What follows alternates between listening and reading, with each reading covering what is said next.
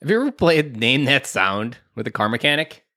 My brother in law is a car mechanic. AJ, appreciate you for all those times that I've called you for play Name That Sound. It's like they have a sixth sense when it comes to cars. They know how to speak into areas you didn't even know exist. That wrench, that part, that thing that you didn't even know was on your car that they know all about. How do they know and do that is something I always wonder. Now, as a coach, I finally get the trick and understand it. We are used to taking our cars to get looked at when things are off, or that sound keeps happening every time I make that right turn. But then why do we do so much resistance to have someone do the same with our life? We all know the result of an undiagnosed car issue. The price goes up. It's always more expensive to fix a transmission issue a year after you first heard the problem than the first time you heard that problem. The cost of the change that you are looking for in your life is as cheap as it's going to be today. And that just rings true so much within car mechanics.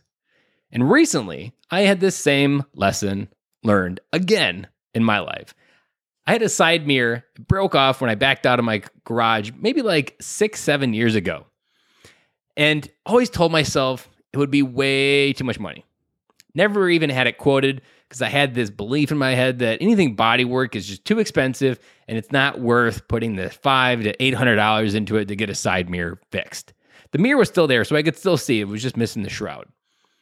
Then, after I asked my local mechanic, which took me a long time to find, but I now have one, and he says it's about 90 bucks.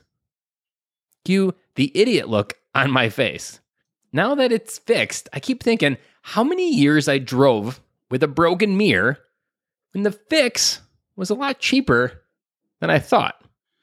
I see this analogy work with divorce, where the fix early on isn't nearly as bad or hard, but we put it off for fear of what they might find, and putting it off only makes it more expensive later.